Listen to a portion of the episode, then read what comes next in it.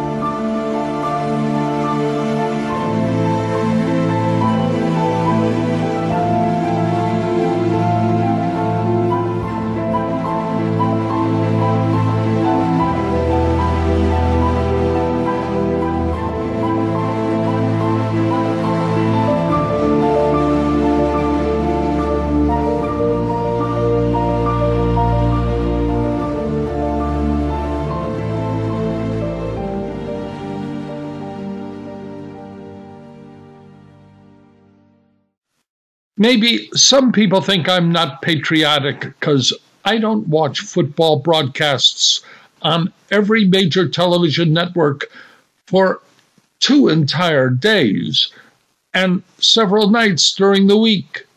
Well, you'd be right. I won't forgive what has become of this country. And to speak plainly, I don't think you should either. I've had a bellyful of America being entertained in order for the public to be distracted by what are clearly serious issues. I should have to remind you when we have mass killings taking place nearly every week, it isn't because this country is a paragon of mental health. No, in truth, you wouldn't be far wrong saying mental illness is running wild in America. It's the norm and not an aberration in this country. But of course, that's not our only problem. There are children graduating from our high schools who can barely read or write, and Maybe that's because they spend all day watching their smartphones. You get kids watching electronic screens for 18 hours a day and they can't spell the word duh. And if you're trying to spell it yourself, that's spelled with a capital D and a capital A we have children with the IQ of a carrot. And no, that's not the big problem with ignorance in this country. But it's maybe the indifference and stupidity of people who call themselves patriots because they've allowed this country's government to go into debt for $33 trillion. No, you don't see too many patriotic people willing to resolve that problem. And rightfully so, because they would put a crimp in the way people are willing to consume and borrow, going into debt. And speaking about that, let's not forget the stability of our banking system. I mean, even after the bank, the size of the Silicon Valley Bank, with $200 billion in assets, collapsed, nobody worried about that because the Secretary of the Treasury can fix whatever is wrong by printing more paper money. And oh, by the way, when she said inflation was transitory, she was right, because you haven't seen or felt real inflation yet. But it's coming.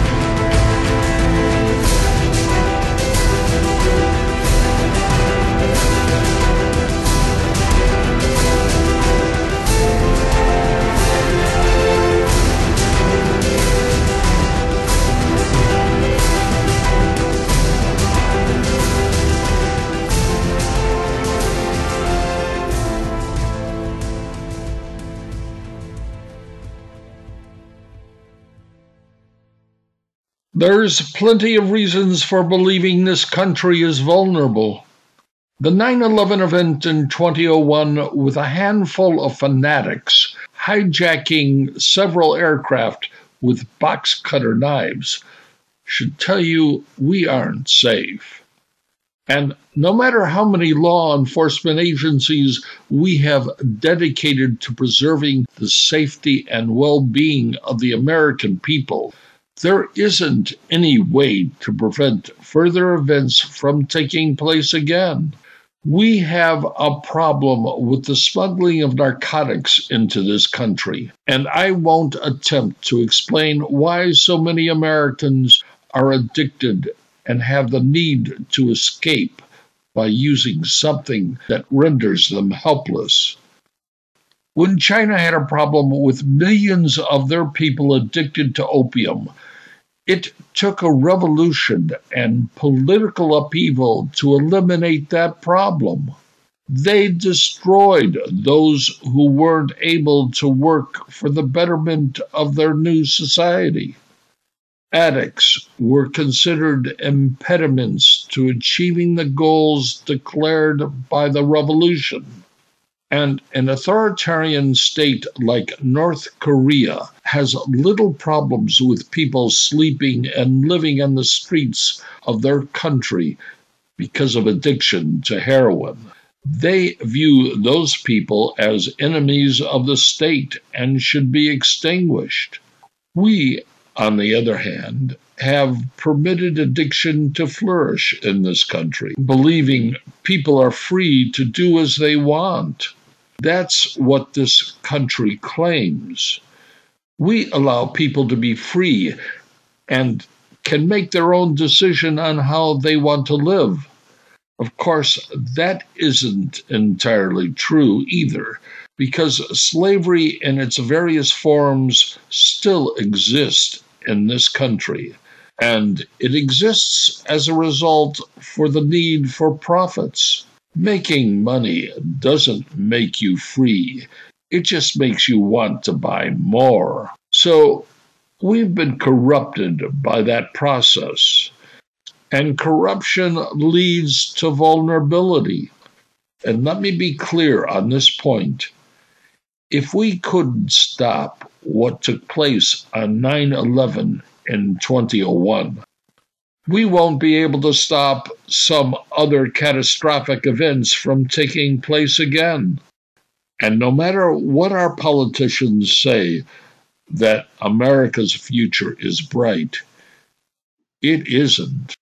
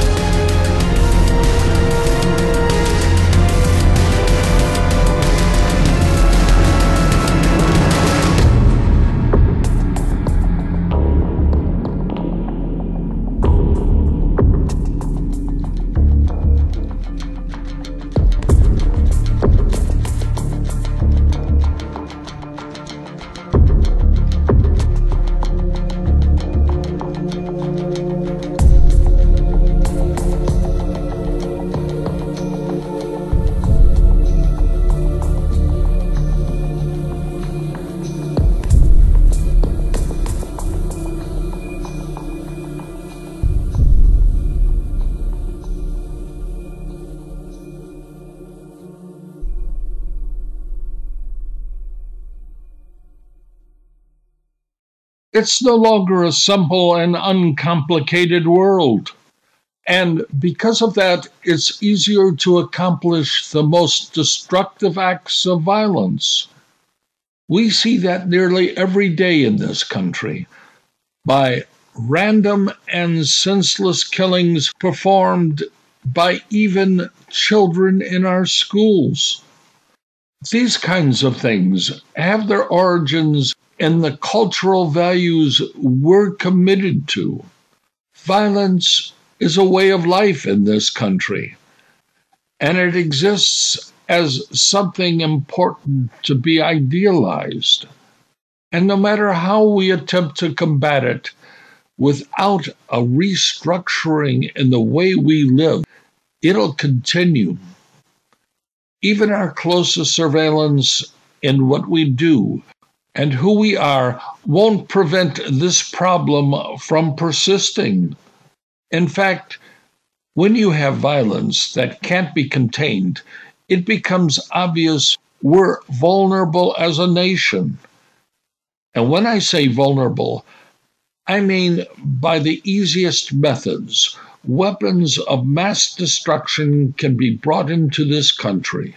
We thought we could sell weapons around the world without it ever affecting us. But selling weapons for a profit will come back to this country because we've become merchants of death.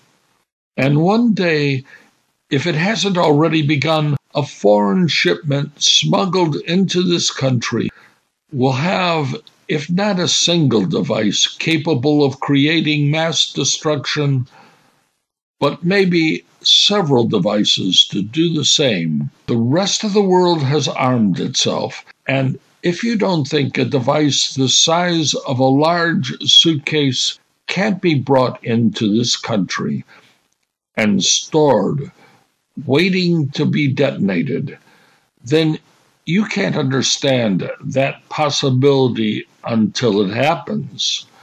We bred violence as a way of life in this country, and it's been created by dangerous values. Well, we won't be able to protect ourselves from what's coming. It's obvious we will be violated by the smallest of devices to produce unimaginable destruction. And we won't understand that till it happens. But it's coming.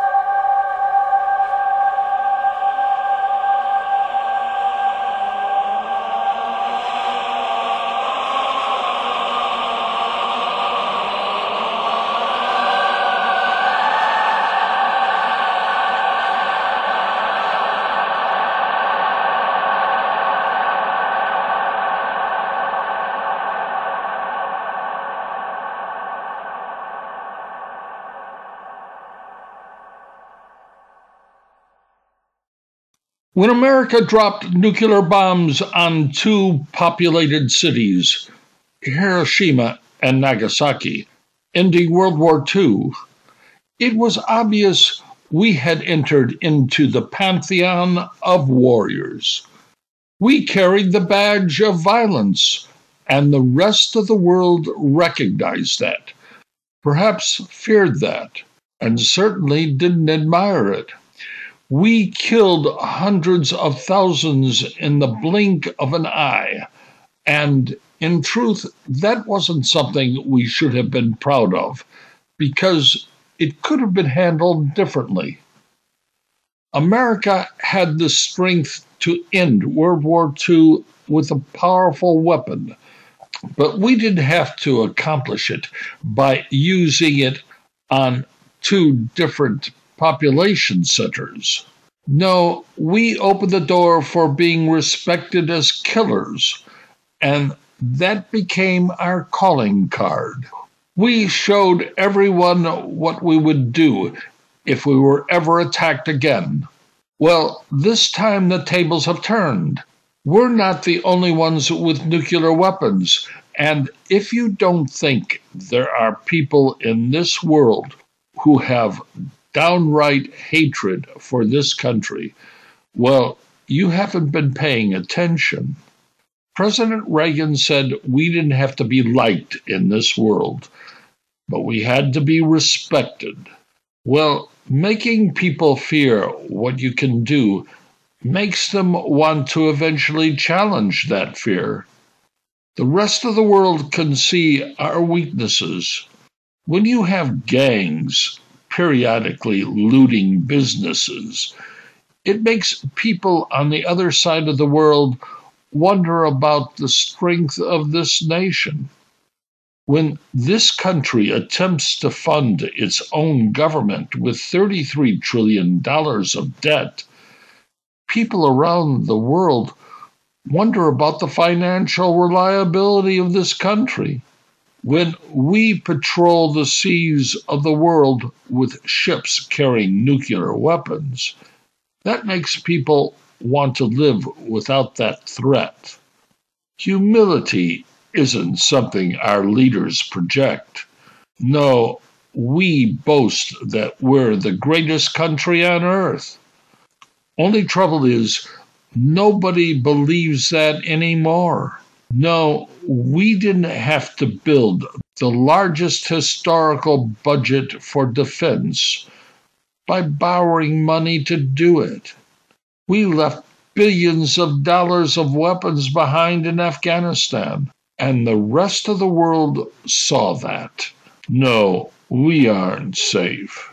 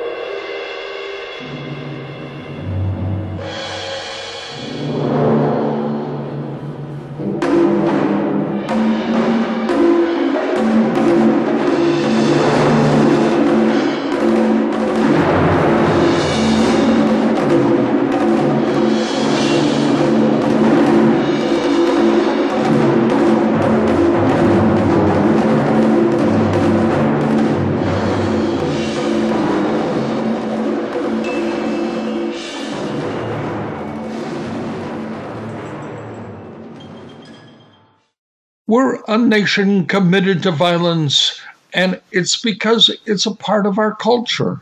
We spend more than any country on military defense. In fact, our budget for our military is equal to 40% of all the spending on militaries worldwide. The United States national defense budget in 2022 was $766 billion.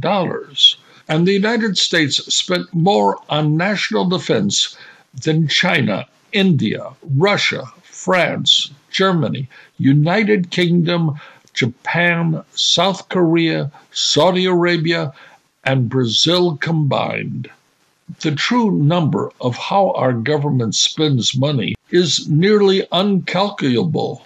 The agency that audits expenditures in the federal government has stated, and I quote, widespread material internal control, weaknesses, significant uncertainty, and other limitations make it impossible to provide an audit opinion of the federal government.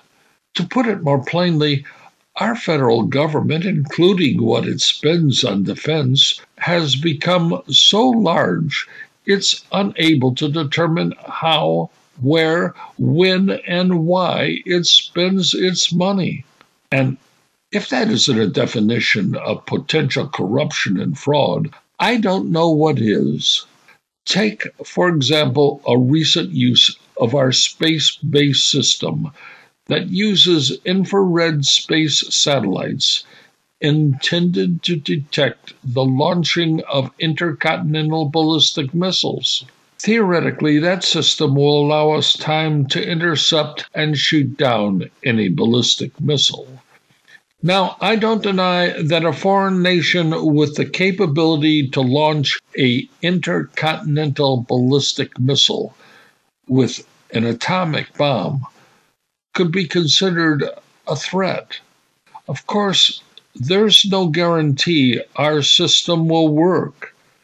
But putting that aside for the moment, someone driving a semi truck across the U.S. border from Canada or Mexico, smuggling a briefcase with a small atomic bomb, could be just as effective as a ballistic missile and a lot less expensive to accomplish.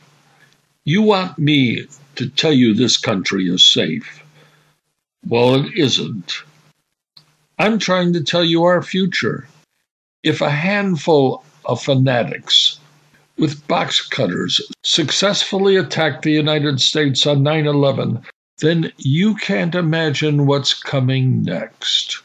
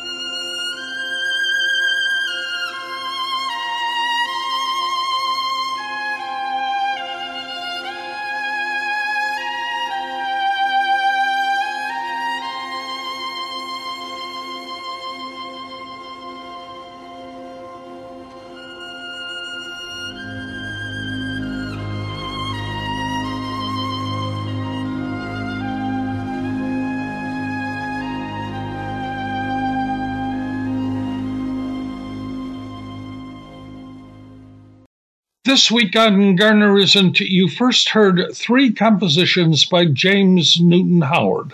First, a cut of After You Were Born from the 2002 movie Signs.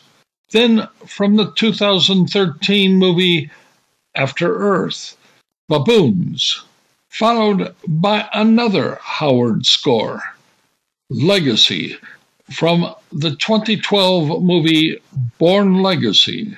Next was Mike Oldfield's track Pran's Escape for the 1984 movie The Killing Fields, and then music by the 20th century Polish composer Penderecki. Anaklasis for 42 strings and percussion. And to close, more James Newton Howard, a cut of Morning from the 2004 movie The Village. Stampede, written and performed by Edward Garner in Morro Bay and Paso Robles, California.